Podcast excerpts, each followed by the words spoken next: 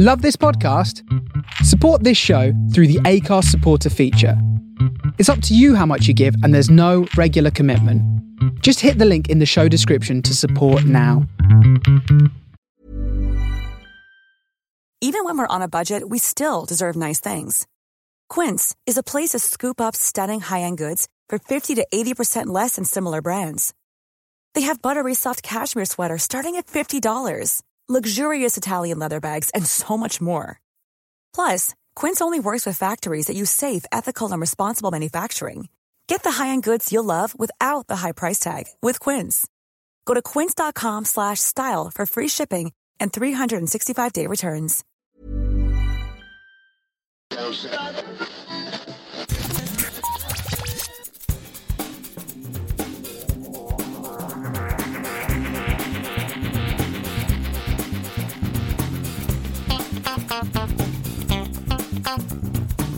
Hello and welcome to episode four oh two of Geektown Radio. I'm your host Dave, and I'm back this week with To Infinity and Beyond! Matt, how are you doing? I'm doing good, David. How are you? I'm doing well, thank you. It's been a couple of weeks since you've been on. What have you been up to? First of all, it's good to be on the four hundredth episode with Gray. That was uh, very eventful, and that was really, really cool. Yeah. Apart from that, I- I've decided to actually put these from uh, worst to best, these these three things that I'm going to be mentioning here. I just thought I'd do it a little bit differently. Uh, War of the Worlds is the f- is the first of those. So I finished the third season. Mm-hmm. Uh, we don't know if there's a fourth. We need a fourth season, but I don't know that I want one. It started off all right, and then I don't know, because you've got this one, you got the one main sort of character, and he basically knows everything that's going on because of the timey-wiminess of what's happened, mm-hmm. following from the end of the previous season. And he's sounding like, you know, a madman half the season, tried to trying to explain this timey-wimey thing to people. And he eventually gets some help from some people, and then there's some other timey-wimey stuff that goes on. For the most part, in like the first half of the season, it makes sense as to what's going on, and you as a as a viewer knowing what's happened and knowing that he is telling the truth, that connects quite nicely. And then you get this like separate group that's in orbit, in sort of space. They're on this like space station sort of thing, and they're trying to communicate with people on the ground, and that progresses nicely. So I remember when I came on to Geektown, not the four hundredth episode, the one before that, I think I'd mentioned that I was about halfway through the season. I remember yeah. saying, you know, it was it was doing pretty good. It wasn't as good as like the first or second season, but it was doing some good stuff. And then just just some other stuff kind of happens, and it's sort of like starts spiraling a little spiraling a little bit and stop sort of, not that it didn't make sense, but it just could have been better than than what it was.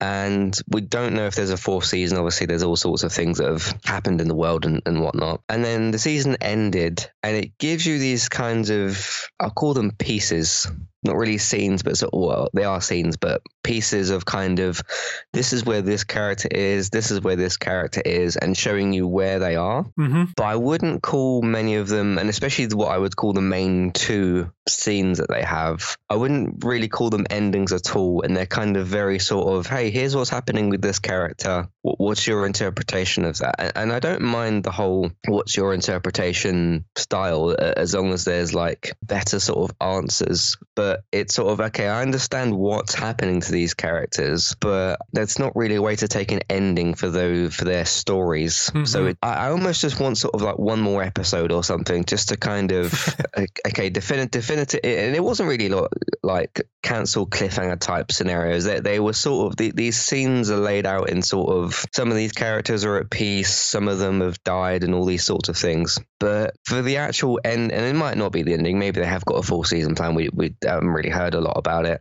but it's also been, I think about it, I think this was last year in June. This was that sort of clog of T V that we had last year in June, and we haven't really heard anything since then. So I can't really take it as sort of, oh yeah, that's the ending of the series, that's fine. It it was very much a season finale, if if anything.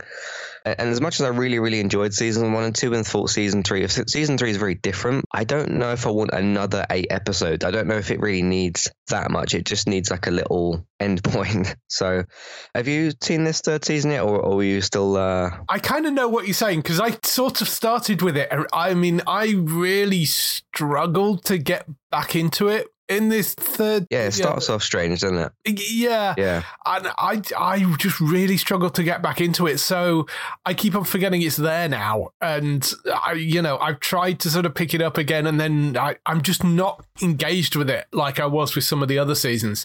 So, um, I mean, I do... sort of want to go back and, and watch the rest of it. But as you say, at the moment, we've no idea whether it's going to come back or not. It's not being cancelled or renewed right now. So, mm. I, yeah, I don't know. Yeah, just do like a streaming film to... But that, that's right, all it kind of yeah. needs, really. So, yeah. But we'll see. Uh, again, love the first two seasons. And th- this third season isn't bad. It's just a lot different. And also just ends in a very just, oh, okay, sort of way. So, yeah. Uh, I went to watch uh, something on I T V X. Yes, I remembered that it was there, which is uh, a thing. Uh, Love and Death, which is what I, I watched, which is the Elizabeth Olsen, Jesse Plemons series uh, about a, a true story and stuff. So it's got seven episodes. Obviously, it's a limited series. It won't be coming back. And the reason I checked this out, first of all, was I saw, oh, Elizabeth Olsen is in a H B O or Max or whatever we're calling it at the moment. I think yeah. it was H B O Max when it actually, it, it when was, this series came out. So. Yeah, yeah, I, I'm yeah. not sure whether they turned it over to Max. It was certainly H B O Max when they commissioned it anyway. Yeah, that was what the logo was. So I thought, oh, that that in itself, like, okay, high production, you know, H B O still doing some good stuff. And Elizabeth Olsen, she's good and everything. Jesse Plemons, that sounds very good. And I didn't really know a whole lot about this actual true story. story and stuff. Um, and obviously they've adapted bits and things like that. So this is seven episodes. The shortest episode is about fifty minutes or so. Yeah. I think this could have been a film. This yeah. was, it, it was in the parts where it was good and it actually picked up the pace a little bit. It was really, really good. And this isn't sort of H B O putting out something bad. It's just putting out something that had a lot more time than what it needed. Yes. And it was like I got to episodes four and then five and I was like, oh, I've still got three or so left. And then that sort of dragged things out a bit. Um, it, it was great in the moments that it was good. It just, yeah, I really just found it to be very, it didn't help, of course, because there was, there was adverts and that made things a bit longer. It also didn't help to see trailers for Big Brother. um, so, but no, that uh, never helps. Yeah, yeah. I didn't want to sign up for the whole free thing majig because I, I, I knew I wasn't going to use I T V afterwards anyway. So right. The best thing about it is the performances, which was kind of what I was expecting. You know, you put people like Kristen Ritter, uh, Jesse Plemons, Elizabeth Olsen. They've all been in, um, on a number of really good things, uh, two of which, of course, on Breaking Bad, and obviously uh, Elizabeth from the M C U and some other stuff. So on an acting showcase front, it was really, really excellent. That was sort of some of what I was there for. The story itself is fine. It is pretty sort of straightforward, and it sort of goes through that, and it does tell that very well. It's just given far too much time for it. So have you seen this then? I haven't, no. I kind of looked at it and thought, that looks like it might be kind of interesting, but I had suspicions that it might have been one of those things that they dragged out over more episodes than it needed to be. Mm-hmm. So I'd avoided it, and I, I think I read some reviews of it that were kind of middling, and I thought, well, I might go and look at it, but I, it's not really leap out at me necessarily. So, and I, like you, forget that I T V X is there sometimes, so it's rare that I actually go and click on it, which is the usual problem with these things. Yeah. Last thing I finished, I finally caught up with The Handmaid's Tale, the fifth season. Yes, fourth, fifth, fifth, something like that. Fifth, yeah, this feels like it's had ten seasons. Like, sometimes I know. It does. It feels like so much stuff has happened. So it's still got the problem, and, and I get why it does do it. It it is still very, very self-indulgent at, at a lot of points, and it's been like that the whole way through. It's sort of part of The Handmaid's Tale's D N A. I think what, while this show is, is sort of due to end, and, you know, we'll sort of just want to get there, and I've wanted to get there in terms of, you know, seeing these characters, particularly June, just finally have peace after just everything that's happened. I think this season had the best content, specifically this stuff between Serena and June, and I'm not going to spoil it, obviously, still, but just everything that happens there, particularly that one episode later on in the season, that was a really good way for them to kind of, instead of just kind of doing the same thing over and over again, which Handmaid's Tale did get into a bit of a loop of, and that was where, you know, some people got a bit tired of it, and I understand that. You finally kind of move, it's still reflected on like those sorts of moments and scenes, but you've, the show finally managed to kind of move past that somewhat and actually reflect on it in a better way with the scenes between these two characters. And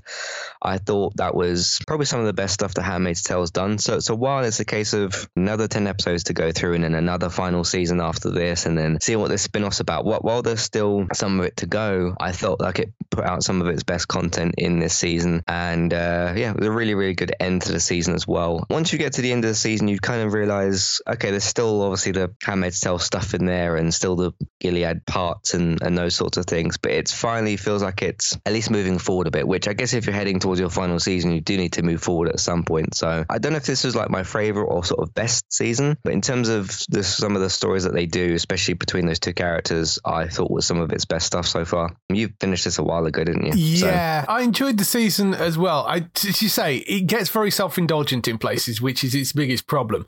But overall, I did enjoy this season. I do think it is at a point where they need to wrap it up. So I'm kind of glad they announced the next season is the last season. Yeah. So aside from that, what have what have you been doing? Well, I mean, there's the Loki series, of course, which is still running on Disney plus. We got a, a return of an old face in the latest episode, which was interesting to see in a slightly different version of, of that character.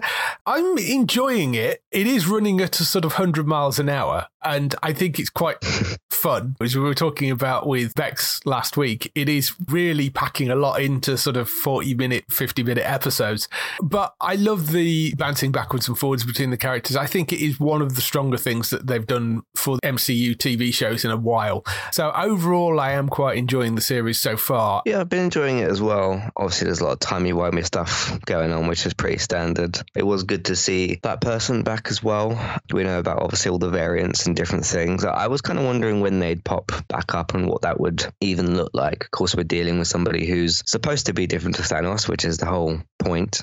That was quite good. But yeah, we're halfway through and I'm curious to see kind of where it goes. It's, in, it's interesting that you've been able to choose Loki for for this show, and like, you know, we have to remember that this is a developed version of the twenty twelve Loki that tried to steal obviously yes. the Tesseract from uh, the first or second Avengers film, the first one, yes. Um, yes. Of course, he's the, the villain in that one, rather than the one that survives till later because that version's not around anymore. But hey, you still get Loki, so that's that's quite cool. Because I don't know really that many other characters in the M C U would fit the slot of the particular thing they're trying to do with Loki. So I think that's been been kind of an interesting choice.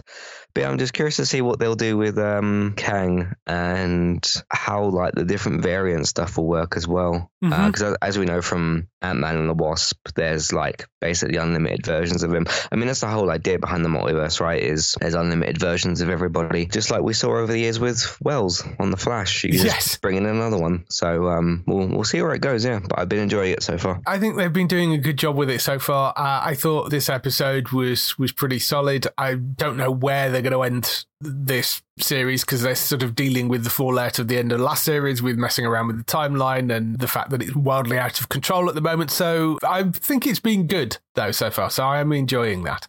Gaming wise, I think I'm at a point that I'm actually going to put Starfield down after about three hundred hours. So I've done a couple of new game pluses with it. As you may or may not be aware, with Starfield, with the normal new game plus, which is where you kind of get to play through again but keeping some of your progress, the new game plus in Starfield is actually built into the story, so it's a bit more encouraging you to go through the new game plus. And I've I've done a couple of those, couple of iterations of those, as well as playing through the main story a couple of times as well. So I'm sort of at a point where I think I'm probably going to leave it until things have settled and they've got some expansions out and and that sort of thing. I may kind of walk away from a bit. And also because City Skylines two comes out today as well, so I will be diving into that. I have been messing around a bit with Cyberpunk twenty seventy-seven in the sort of interim period since I put Starfield down, because they have an expansion pack out called Phantom Liberty, which I haven't started yet because it's been so long since I played the original Cyberpunk, and there's a massive massive two point oh update for it as well. And there's been other bits and pieces. So I kind of thought, you know what, I'm just going to play through it from the start again, because... That's what they recommended, actually, C D Projekt Red. Right, okay. Because I played through it once when it first came out, and that was all good. But I kind of left it ever since then. So I'm going kind of back into it almost completely fresh, because I've forgotten a lot of the plot points and bits and pieces. Starting it again from scratch, I will be breaking off that, though, to go and play City Skylines two. But overall, enjoying jumping back into that as well. Starfield itself, it's a great basis for a game. And there are lots of things you can do in that game. I had a lot of fun with it. But for a game that's been in development for, what, almost ten years, you kind of think, this doesn't feel like they've quite finished it. There are so many dangling plot threads of things that, you know, you'll start, you'll have a conversation with somebody. Like, there's a bunch of companions, which are part of Constellation, the explorer group that you initially join. And there are a bunch of other named companions that you can pick up along the way, who are sort of secondary companions that you can use to put on your ship and help you out with things and that sort of stuff.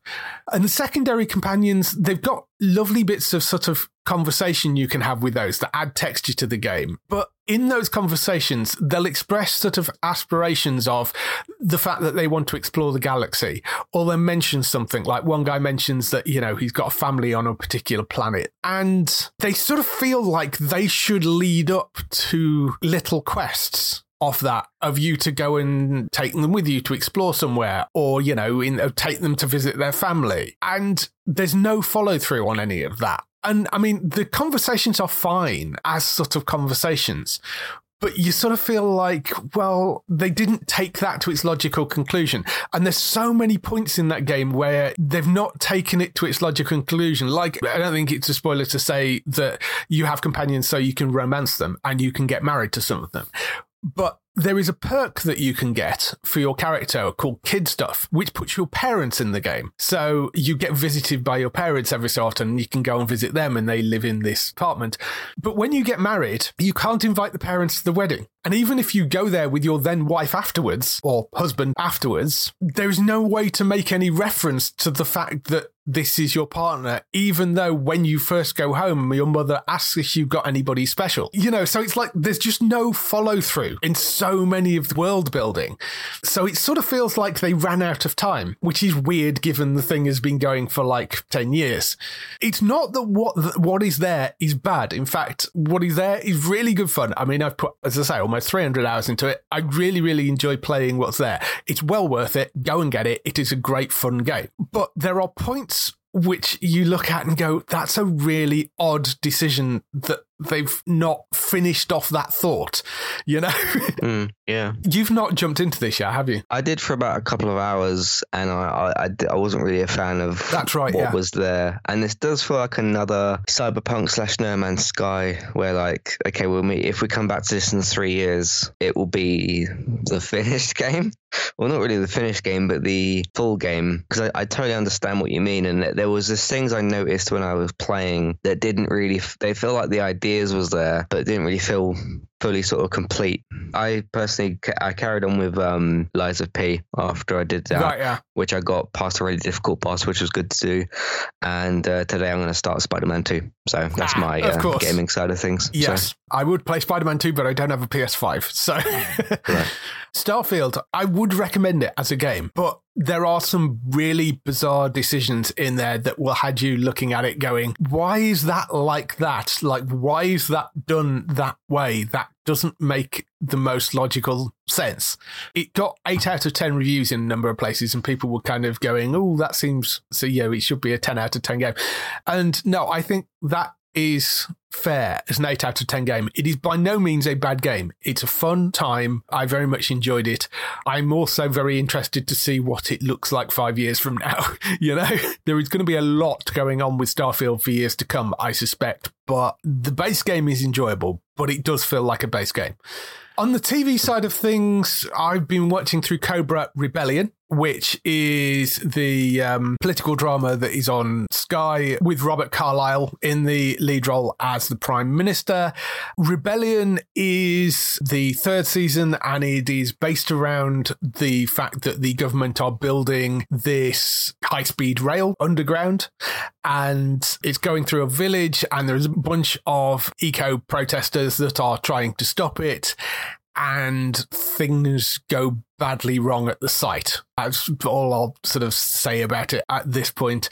I really rather enjoy what they're doing with it. It's a good, solid political thriller. It's got a great cast. Robert Carlyle, Victoria Hamilton, Jane Horrocks, who is a sort of key character in this season as well. But um, yeah, good, solid drama. It is all up on Sky On Demand and on Now if you want to go and catch it there. But uh, that's the third season of Cobra.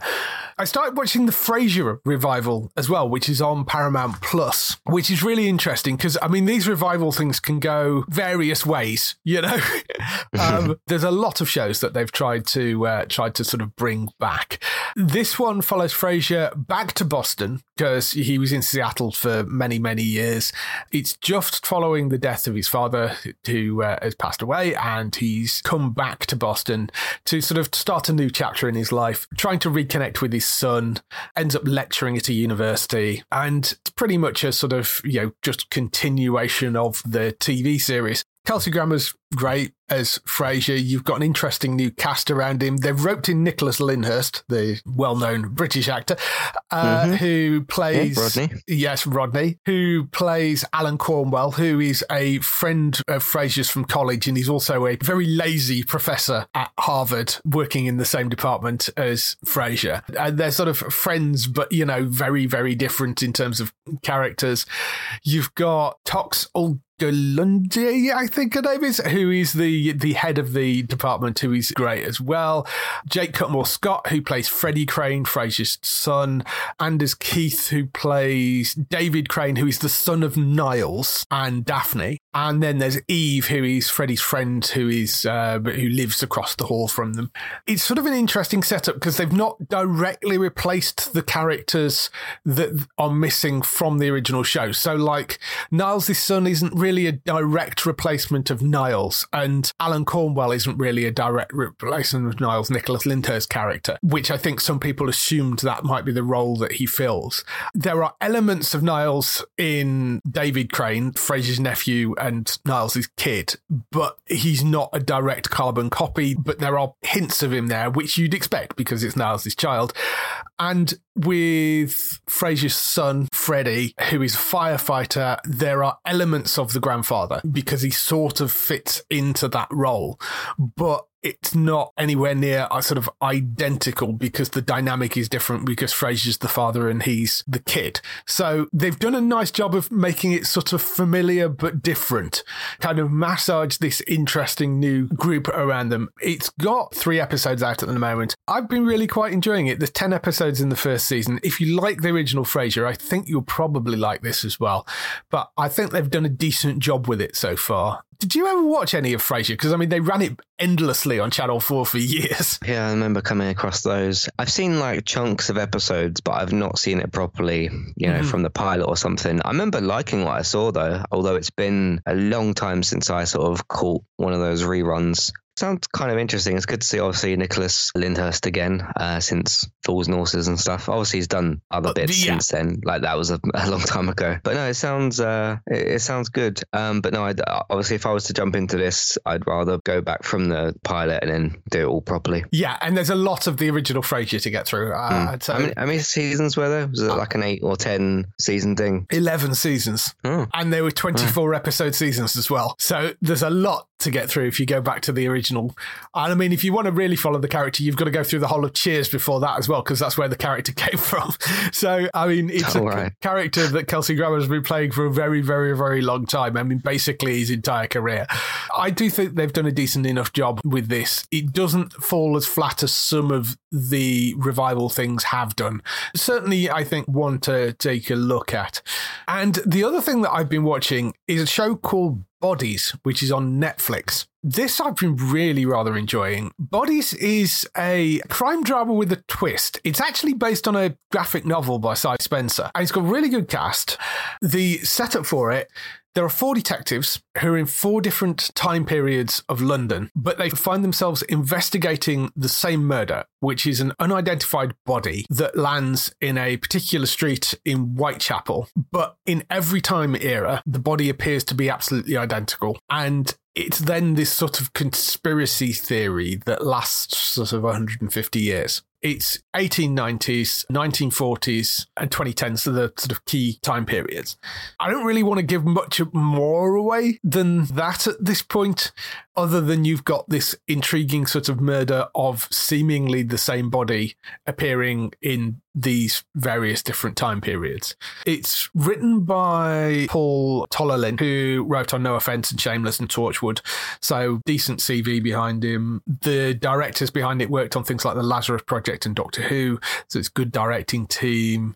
It's a really solid series. I'm one episode to the end, so what I can't tell you is whether they managed to land the ending or not.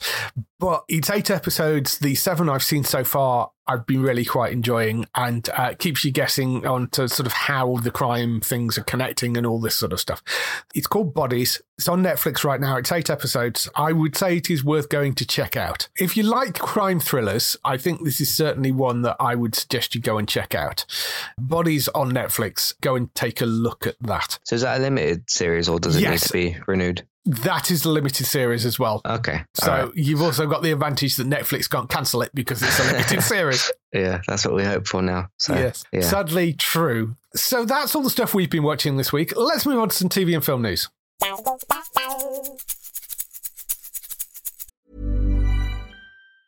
Hey, I'm Ryan Reynolds. Recently, I asked Mint Mobile's legal team if big wireless companies are allowed to raise prices due to inflation. They said yes. And then when I asked if raising prices technically violates those onerous two-year contracts, they said, what the f*** are you talking about, you insane Hollywood ass f- So to recap, we're cutting the price of Mint Unlimited from thirty dollars a month to just fifteen dollars a month. Give it a try at mintmobile.com slash switch. forty-five dollars up front for three months plus taxes and fees. Promo rate for new customers for limited time. Unlimited more than forty gigabytes per month. Slows full terms at mint mobile dot com. So we kick off the T V and film news with renewals, cancellations and pickups. Elite on Netflix has been cancelled. Uh, well, ending, I think, is probably fairer because it's done eight seasons, which is fairly substantial for Netflix. It's the uh, Spanish series, but that mm. is coming to an it's end. It's very popular. It like, is extremely popular. When I've seen people popular. talking about it, they really, really love it. Yeah. But I've I've not personally jumped on it. Neither have I. Not so much cancelled as ending, I think, that it has been given a proper final season.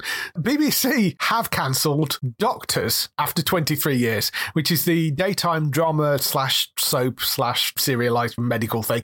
They're basically saying that it's a cost-cutting measure. It sounds like the facilities that they shoot doctors in is falling to bits and it needs oh. refurbishing, and they were looking at the numbers for it and they just said it's just not practical for us to completely refurbish the place and keep the show running. It just doesn't make any sense. Mm. So unfortunately, they've said that they're ending it after twenty-three years. The money that they are saving by not doing that, because it's shot in the Midlands, they are ploughing that money back into other projects within the Midlands. So the money will be actually staying local.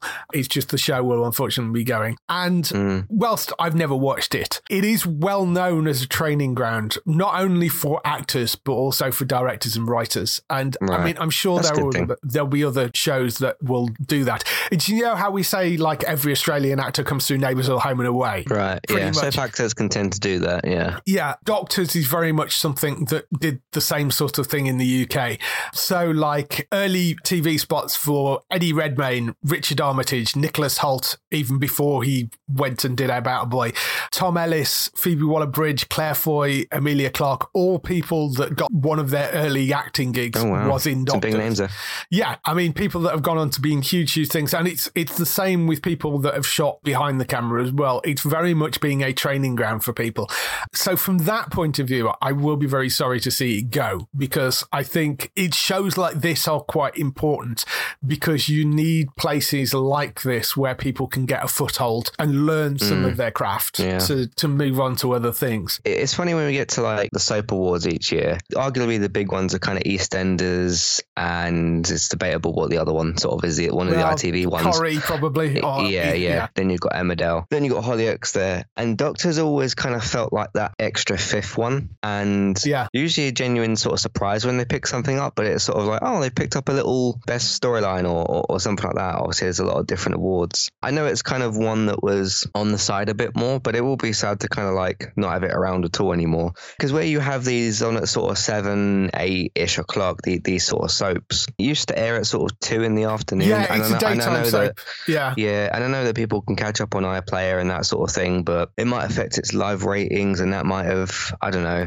It, well, it, I, it was it, it was always kind of one that was just, just a bit more on the outside to yeah, I mean, to, it, to all the other ones. It so. isn't it isn't one of the so, one of the evening soaps. It's a daytime soap, which means it comes out of the daytime budget, which is a slightly different pot of money. Um, mm-hmm. It is a lot cheaper to produce and have a lot less spent on it than something like EastEnders, but it had a very interesting function in that although it was enjoyable for audiences, they enjoyed it for what it was, because Neighbours used to air in that sort of time slot as well as airing sort of mm-hmm. you know six p.m. or something. It was something that was sort of in that sort of soapy kind of time slot, but it had this interesting extra function of being this kind of training ground for people getting into the industry. So I'm sure something else will come along and pick that up. I mean, prior to Doctors, the things like The Bill used to be a place where, you know, yeah, when that was still yeah. around, that was a place where people used to pop up. And I mean, it's the same with some of the soaps as well. You know, people do pop up in parts in, in sort of guest runs and stuff on some of the bigger soaps, or Hollyoaks as well. It's something where people kind of pop up in and then go on to do other stuff. Either that or they go from EastEnders to Hollyoaks, back to EastEnders, then maybe cup up on, yeah. on another one or something. But even that being said, with how small Doctors is and stuff, twenty-three years is nothing to no. laugh at. That's a heck of a long time to be able to still no. stay on T V. So it did very well. It did. And as I say, I'm sure something else will come along. Do you think anybody else will pick it up? No, I don't think that's likely at all. Not like a Neighbours situation. I don't see that particularly as being likely, but mm. I think something else will probably come along. I don't know what exactly they're planning to do with the money, other than they've said it's staying in the West Midlands. Whether that will get ploughed into another drama or whether that will get ploughed into other projects within the West Midlands, I don't know. As I say, sad to see it go just because of the outweighed importance it had as a training programme more than anything else. Moving on to Channel four, they've cancelled Steph's Packed Lunch. That's after three seasons, so that has gone. Over in America, Transplant, the medical drama, that is coming to an end after four seasons. That's actually a Canadian show. It's sort of shared between C T V in Canada and N B C. I think we've aired two seasons of it over here, and I don't think the third one has ever actually aired. It was on Sky Witness, I think. So I don't know whether they're going to air the third season or not, but it's apparently ending on season four. And The Problem with Jon Stewart, which was the Apple T V Plus series, which he did, apparently was being geared up for a season three. Then Apple have now dropped it because of creative differences between John and Apple. It sounds like the problem was that, if you've not seen The Problem with Jon Stewart, he basically tackles a specific subject each week. So it's the problem with war, the problem with the stock market, and the things that he was looking at for the new season were A I and China. China. And you can sort of see why Apple maybe is slightly uncomfortable with him laying into things like that, because they have quite an involvement in both. So I think the problem was that Apple were trying to overstep and trying to say, oh, no, you can't do that. And he basically went, screw you, and decided Apple was probably not the best place for him. Unfortunate that, but you don't mess with Jon Stewart. He's a man with a lot of integrity, and kind of a bit disappointed in Apple if that is the case. And they actually were trying to stop him from producing things. But hopefully Jon Stewart pops up somewhere else, because, I mean, he's great. And uh, I would like to see him back on T V regularly again, but that has gone. I take it you didn't see any of those. No, I'm guessing this is one of them like talk show sort of Yeah, things. Very much the sort of Daily yeah, Show yeah. kind of kind right. of thing. Um, or, Ca- or last Can't week you just go and do the same thing for a different channel then? Yeah, I mean, absolutely he could if somebody will pay him to do it. Mm-hmm. You know, I mean, he could do it on YouTube probably. That, that, well, is, yeah, this, is, this, that would be quite easy, yeah, I suppose. The show was pretty good. I don't think it was as good as some of the other stuff that's out there, which is a shame because, I mean, John is great. I just don't think the format quite landed as well as it possibly could. Mm. The pinnacle of those at the moment is Last Week Tonight with John Oliver, who absolutely is amazing at this sort of stuff. The only time I sort of see one of them types of shows is when there's like a ten minute segment of something particular pops up on YouTube, let's say. So like when they had um, on Jonathan Ross, when like Bella Ramsey was on there or something, she talked about Last of Us for five, ten minutes. And I, I would like check those bits out. I, I'm much more likely to do that than actually watch like the whole things. That is the case with this show as well. There were, there are segments of it that were up on YouTube, and in the same way that they put bits of the Daily Show up and they put bits mm. of Last Week Tonight up. So I'm sure John Oliver will pop up somewhere else again because, you know, he's John Oliver. So we'll see.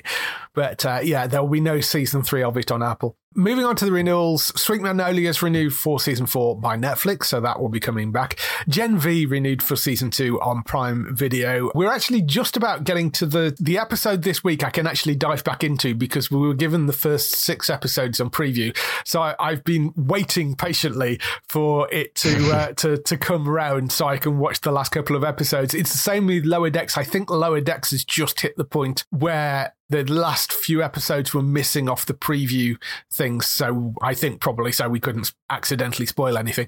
This week, I think both of those shows are now caught up to the point where I can jump back into them, which I'm really looking forward to because I, I love both of them.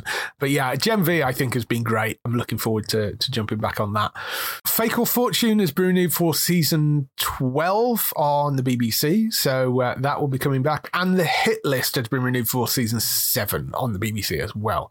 In pickups and other news, Who Wants to Be a Millionaire? You may have seen things after the whole Clarkson Meghan Markle debacle. There was talk of them cancelling it or changing the host. Not true. Apparently, they are. Well, I T V basically said the, they, they are contractually committed, whether they like it or not, to making more seasons of it. So, uh, Who Wants to Be a Millionaire? Due to the rugby, there won't be a season this year because it wouldn't. The rugby is airing when it would normally be on, so they've pushed this season, which has already been recorded.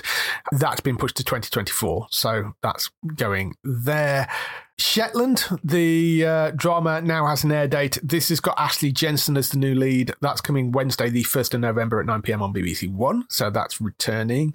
And uh, N C I S Sydney now has a home as well. This is the latest N C I S spin-off. It's the first one that's not based in America.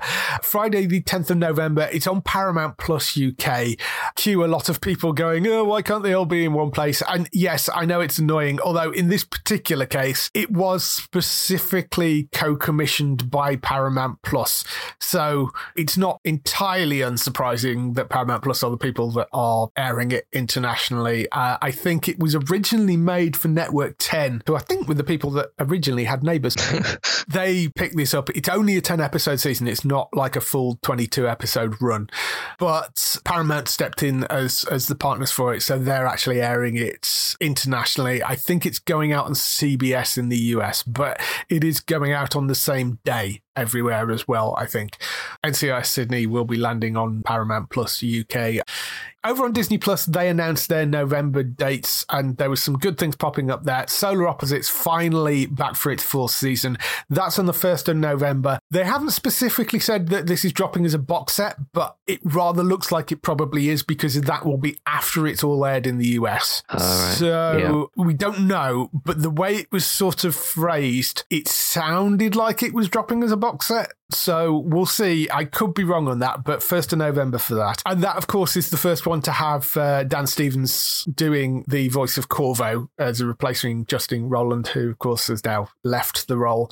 Corvo now has a British accent, which, uh, unlike Rick and Morty, where they basically replaced them with sound-alikes, they completely changed the voice of Corvo and basically said, yeah, he's got a British accent now. Here, whatever. So what actually happened to... Like, he got accused of that stuff and then they parted ways. Did we have an update after that? Because I didn't, I just heard that, like, oh, they were replacing him for these roles and then it went dead silent. It should be pointed out that no criminal charges were ever filed against him. Uh-huh. for any of that stuff. But it does rather sound that from the reports, he was allegedly kind of a bit of a dick in the office and wasn't really turning up, wasn't really doing an awful lot other than strolling in, recording some voices and strolling out again. In terms of the actual creative process, it sounds like, according to a lot of the reports, that they were alleging that he wasn't really there very much other than to provide the voice. So he sort of fell out with them. Yeah. And although there weren't any charges actually brought, by that point, they'd already severed all connection with him anyway. Right, and okay. to be fair, so he'd not had really any involvement in the writing of the show for a number of years by the sounds of it. He was really only doing the voices. I mean, I don't know what will happen moving forward, but Um, mm. they've done a reasonable job in finding replacements for the voices for Rick and Morty. Apparently it was getting hammered on, I don't know, Rotten Tomatoes or something for this latest season, but I don't see why, because there's very little difference between what I saw for the opening couple of episodes, and certainly, I mean, unless you're really listening for it, you can't tell the difference in the voice. Solar Opposites, mm. slightly different because of the fact that the voices, it's Dan Stevens and he's English, and he, Corvo will have an English accent. So, you know. So Justin was doing the voices that they replaced. Mm-hmm. Dan Harmon did the writing, wasn't it? Well, yes and no. Both of them sort of set up the show. I don't think either of them have that much day-to-day control at mm. this point. I don't think either of them are, are actually writing that much directly. They may be, I mean, Dan may be popping up and doing bits and pieces, but I, I don't think, I mean, it was alleged that Justin really had no involvement other than doing the voices at that point. Right, yeah. yeah. Mm-hmm. And I don't think Dan had an awful lot of involvement. It's been written by a lot of other people pretty much for the last few seasons. Okay. You shouldn't really see a huge amount of difference as far as I could tell. I just kind of had wondered what happened to uh, Justin, because after that news came out, like, he just sort of disappeared. Keeping a low profile, I think, at the moment. Other air dates for Disney+, American Horror Story Season three, that now has a date of the twenty-ninth of November. I really like, fell off of them shows. Like I, I relatively enjoyed that sixth part of season ten. Then season eleven came out and I was like, oh, okay. And then I never clicked play. And then I watched Stories. That second season was just horribly bad. And then I, I knew it got renewed for a third season. And it, it sounds like some people have kind of dropped off from these shows a bit, but there is still loads of these seasons going around. So maybe I'll jump back in at one point, but I don't know. My enthusiasm for them sort of got killed a little bit yeah. in, the, in the last couple of seasons. I've seen a few people saying that they're loving season eleven or whatever it is of American Horror Story, the one that's out at the moment. They're saying yeah, that, I think it's eleven. Been quite good. Don't know what this season will be, American Horror Stories Season three, but twenty-ninth of November on Disney Plus if you want to go and check that one out. Cool. And Reservation Dogs Season three, that's on the twenty-ninth of November. That's the third and final season of Reservation Dogs. That's on Disney Plus as well. Moving on to a little bit of strike news. As the SAG-AFTRA strike hits, I'd hit day one hundred at this point, they have announced that they are returning back to negotiations, because you've remembered Remember last week, the um, Hollywood side walked away from the tables. The claim was that SAG wanted to a levy on subscribers, was how they put it, of between fifty-three cents and seventy-five cents, depending on who you believe. In fact, it was probably quite a lot less than that. SAG say the number is intentionally misrepresented to the press, overstating the cost of the proposal by about sixty percent.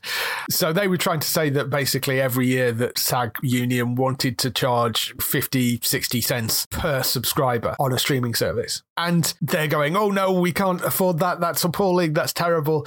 Should be noted that this week Netflix just raised its prices by a pound in the U K to the basic rate and two pounds to the premium rate. And that's without the fact that they're giving any more money to the actors. So on one hand, they're going, oh no, it's terrible, we're all poor, which is complete rubbish, as we know. I'm walking away from these the negotiations saying that trying to charge customers directly to pay the actors for the content that they're creating would be a step too far. Like, sorry, but these two things just don't balance at all. It's, yeah. it's ridiculous. And it was the Hollywood side that walked out of those talks and like sat on them for a week or so. They are going back in and talking again. Hopefully they'll get further this time without the Hollywood producers all throwing their toys out of the pram once again.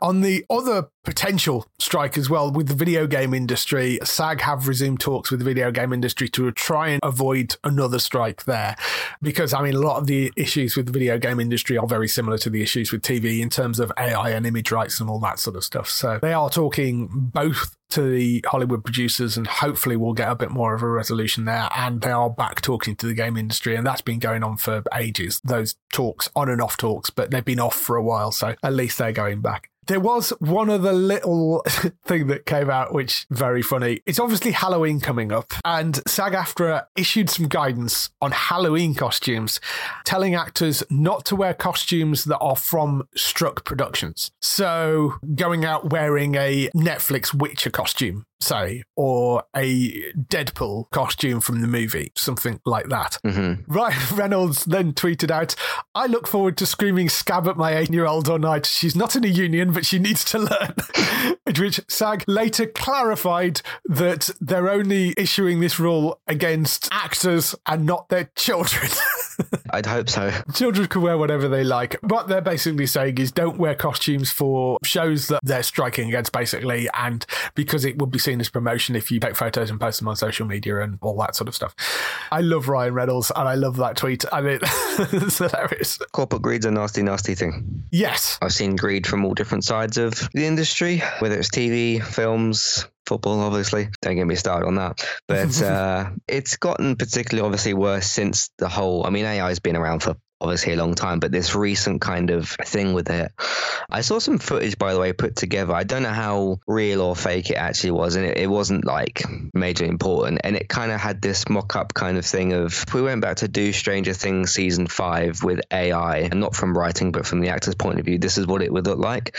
And it just looked like a video game that was in extremely early production or something. Right. And it's like, no, you can't do that. no one's no one's going to watch that. At the end of the day, hopefully actors get fair pay. That's what we want and need. Yeah. Um, it's literally what some people need, because obviously to be able to live and do what they do.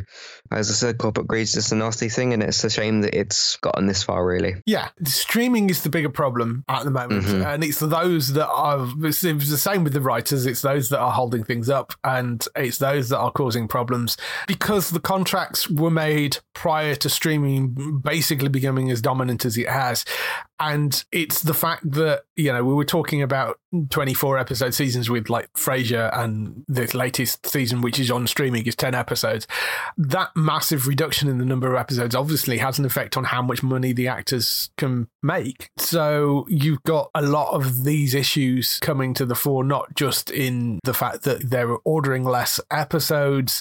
The way the residuals are split for streaming isn't fair, and it's all that sort of stuff that they're trying to work out. So we'll see where they get to this time around, but at least they are talking again, which is good. Moving on to some other news stories, there was a couple of uh, interesting new shows that have been ordered. One of them is for N B C in America, so doesn't have a U K date yet, but it, I thought it sounded kind of interesting, particularly if you like medical drama. It's based around the story of the late neurologist Oliver Sacks, whose name you might not know, but you may be aware of some of his work. It's called Doctor Wolf. It's going to star Zachary Quinto, who you'll know as, as Spock from the Star Trek movies, the one that isn't Leonard Nimoy, and Heroes and American Horror Story, of course.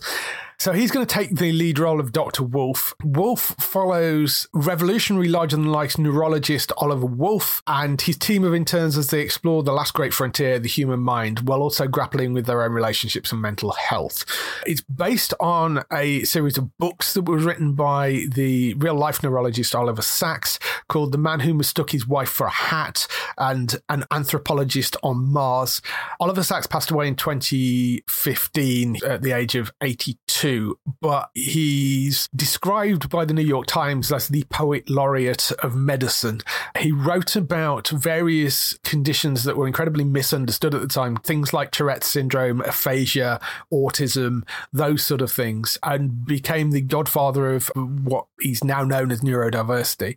He was also the author of the book Awakenings, which actually followed his genuine real-life work on this strange case of finding a bunch of people who were in frozen states unable to initiate movement, and he found a way of waking them up. And this became the basis for Awakenings, the movie, which got Oscar nominated, which starred Robert De Niro and Robin Williams, which is a beautiful and brilliant film if you've never seen it. He wrote the original source material that that movie was the dramatized version of. I think he's a fascinating guy. There is, I mean, his entire career is full of these really interesting neurology cases. There's been a number of attempts to bring this guy's work to dramatization on T V. This iteration that they finally got to comes from Michael Grassi, who's worked on, uh, well, Riverdale, but we'll skip over that. Lost Girl and Schitt's Creek he also worked on. It's from Belanti Productions, so uh, it's Greg mm. Belanti. Um, Schitt's Creek is good. Yes, it's from Belanti Productions. It's also got involvement from the Imagitarium, which is Andy Serkis's company. They've jumped on board as well, and Fable Entertainment as well as also the people that are involved, and uh, it's in association with Warner Brothers and Universal Television, which means that there's no obvious place where it would land over here, because if it was all entirely Universal, you could say, well, that's most likely to land on Sky, but the fact that it's a co-production with Warner Brothers means it could basically go anywhere. But it does feel like something that really, really could land on Sky Witness. It's that right, sort of level yeah. of medical drama, I think. Seems like a fascinating story. It feels like it could be a bit sort of House-esque, maybe. Certainly it's in that kind of area of House, The Good Doctor, you know, that sort right. of medical drama, yeah. I would have thought. It's called Doctor Wolf. We'll keep an eye out for it. It will be landing hopefully next year, assuming they get all this strike stuff sorted out. Of course, yeah. Zachary uh, Quinto's great in basically every role that I I've seen him in. Mm-hmm. That's obviously a good choice, first of all, and it sounds good. So, like I said, we'll just see where it lands. But it sounds like a uh, promising one, hopefully. There could be one to look out for, certainly that, but it's called uh, Doctor Wolf, that one. Back over in the U K, there is uh, some interesting Arthur Conan Doyle content coming. The first one being uh, Mark Gatiss, who is actually producing a thing for Christmas. It's a new Christmas ghost story based on Arthur Conan Doyle's Lot number two forty-nine, which was a short story of his. Mark Gatiss has done Christmas ghost stories the last few years, so this is going to be the latest one. It's the first time he's actually done a Conan Doyle one, and of course he knows Conan Doyle very well because he co-created Sherlock. He's obviously a big fan of his work, and I think he, you know, he's he's looking to to do this. It revolves around a group of students at Oxford, one of whom undertakes research into the secrets of ancient Egypt and becomes the talk of the college. He expects sort of creepy mummies and that sort of thing in this, but uh, I'm sure it'll be wonderful. But he's producing that for the B B C. It's going to be starring Kit Harington of Game of Thrones and Eternals fame, and uh, Freddie Fox, who you might know from Slow Horses. I think he's also in House of the Dragon and The Crown as well. Great cast for that, and going to be coming this Christmas. Don't know exactly when, but it will be some point over Christmas. I mean, it's kind of late for announcing it yet. Uh, I don't know whether they've started yeah. shooting it already, but I, I don't think October's so. quite late, late for. I hope they've started shooting it, but yeah. Yeah, some good names in there, so we'll see what that one's like. There is another Conan Doyle thing coming, which they haven't announced exactly when this is dropping, but it's called Killing Sherlock. It's from Lucy Wolseley, who is the historian, author, and presenter. This unearths Sherlock's origins in Conan Doyle's early life as a medical student, unpicks his early stories, and reveals the dark underbelly of late Victorian Britain, from drug use to true crime. She explores Doyle's growing disenchantment with his detective creation and desire to distance himself from Sherlock, and taking the role of detecting himself in one of the most important legal cases of the twentieth century. I'm not sure which case she's talking about there, but if it is the one I think it is, it's the one Conan Doyle was involved in, a case which was actually in the village that I grew up in. So oh, wow. Um, so it may be that one, I don't know. But I think that sounds like it's kind of interesting, certainly if you're a Sherlock Holmes fan. That's going to be called Killing Sherlock. Lots of sort of background about the story between sort of Conan Doyle and Sherlock is going to be quite interesting. Don't know exactly when that's landing yet, but it's it's going to be made for the B B C at some point in the future. So a couple of interesting Conan Doyle things there for you. Mm-hmm. Yeah, certainly. That's everything we've got this week. Just some time for some highlights for next week on T V. So, highlights for next week. We have What We Do in the Shadows returning for its fifth season. That's on twenty-fifth of October. That will be back on Disney+. A League of Their Own, season eighteen. That comes to Sky Max on the twenty-fifth of October at nine p.m. London Kills returned at, uh, there's another daytime soap actually, uh, B B C One at the twenty-seventh of October at one forty-five p m. South Park has a new special coming. That's coming to Paramount+. That's on the twenty-eighth of October. Survivor U K appears. Season one, I think we had a Survivor years ago, but um, Survivor U K Season one, B B C One, twenty-eighth of October at eight twenty-five. That's the reality competition which tests brains, brawn and betrayal as players compete to outwit, outplay and outlast their rivals to be crowned ultimate survivor. Joel Dommett, I think, is the, the sort of ringmaster for that. Fellow Travellers, which is a limited series coming to Paramount Plus based on a novel. It's an epic love story and political thriller chronicling the clandestine romance of two very different men in McCarthy-era Washington. Time, season two, which, I mean, there's trailers all over the place for this. This is the Jimmy McGovern drama, which returns for a second season, this time set in a women's prison. Bella Ramsey in this with uh, Jodie Whittaker, twenty-ninth of October at nine p m on B B C One for Time season two. The Gilded Age returns for its second season. That's the Julian Fellowes Downton Abbey guy drama. That's coming to Sky Atlantic on the thirtieth of October at nine p m. And Gremlins Secret of the Mogwai, which is an animated prequel to the Gremlins movies, coming to B B C Three on the thirtieth of October at seven p m. It will all be on iPlayer from that date as well, so you'll be able to go and check it out there. That's everything for this week. If people want to find more of you, where can they find you? You can find me over on entertainment talk dot org, all your podcast platforms of choice, uh, T V, games, films, main night podcasts. Lots of stuff was going on the last couple of days. We unfortunately did lose Sir Bobby Charlton yes. over the weekend, which is very sad. One of the, of course, well, one of the biggest legends ever for Manchester United. And British one of the, football. One of the, yeah. yeah, yeah, that as well with the World Cup and stuff. Uh, one of the Trinity as well, of course, Law, Best and, and Charlton. So very, very sad to lose him, of course. Uh, thankfully, we did win on the same day. We beat Sheffield United. Made it very difficult for ourselves, but we got there in the end. So that was uh, some good stuff as well. Did a whole bunch of stuff over the weekend. I did a, a Disney podcast talking about their live action stuff. I did a Pixar podcast talking about what's going on with them. I talked about Netflix because they've raised their prices and posed the question of what is Netflix offering us? I reviewed the David Beckham documentary, which was very, very good. Good sort of nostalgic look back at those glorious nineties era and all the treble and all that kind of stuff. The only treble that an English team has won. Um, so we've got that going on. Uh, we recently wrapped up with Breaking Bad season three, which was good to do. Still got gaming talk. And um, also another video game adaptation comes out this week, Five Nights at Freddy's, which will be good for, I guess, Halloween and stuff. That mm-hmm. comes out. So I should be checking that out. You can follow me as well if you want to on Twitter. There's all sorts of updates and bits and pieces and stuff. Uh, that's eTalk U K over on Twitter. But that is me. Excellent. Should also mention as well, I will be down at M C M Comic Con, which is back in London this weekend from Friday to Sunday. So uh, if you see me wandering around, I will probably be wearing a Geektown t-shirt, so you probably should be able to spot me. Um, but uh, nice. yeah, I will be around uh, M C M over the weekend, so uh, you can go and find me there. For other people involved in the show, you can find Bex at twitch.tv forward slash Trista Bytes. That's B Y T E S. She's uh, streaming every week over on her Twitch channel. Go and check her out. She's very, very funny over on there. And Daryl, you can find at hollywood north news dot net for all the T V series you love, which are shot in Canada. For us, you can go to the website at geektown dot co dot uk throughout the week and see the latest air date information. If you want to get in touch with your questions or comments, email us on podcast at geektown dot co dot uk. Leave a message on the website post. Find us at Geektown on X or Twitter. On Facebook at facebook.com forward slash geektown. On YouTube at youtube.com forward slash geektown. On Blue Sky at Geektown. On Instagram at Geektown U K. On TikTok at Geektown U K. And on Threads at Geektown U K. That is everything. We shall see you next week. Bye-bye. Goodbye.